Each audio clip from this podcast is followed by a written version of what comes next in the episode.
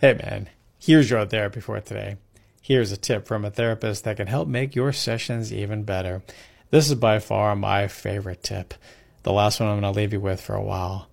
This is you celebrating your accomplishments, celebrating the victories, no matter how big or how small.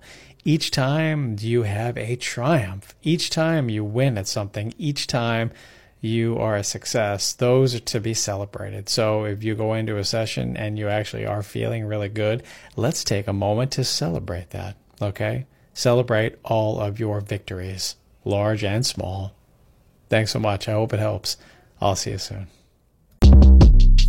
Short Cast Club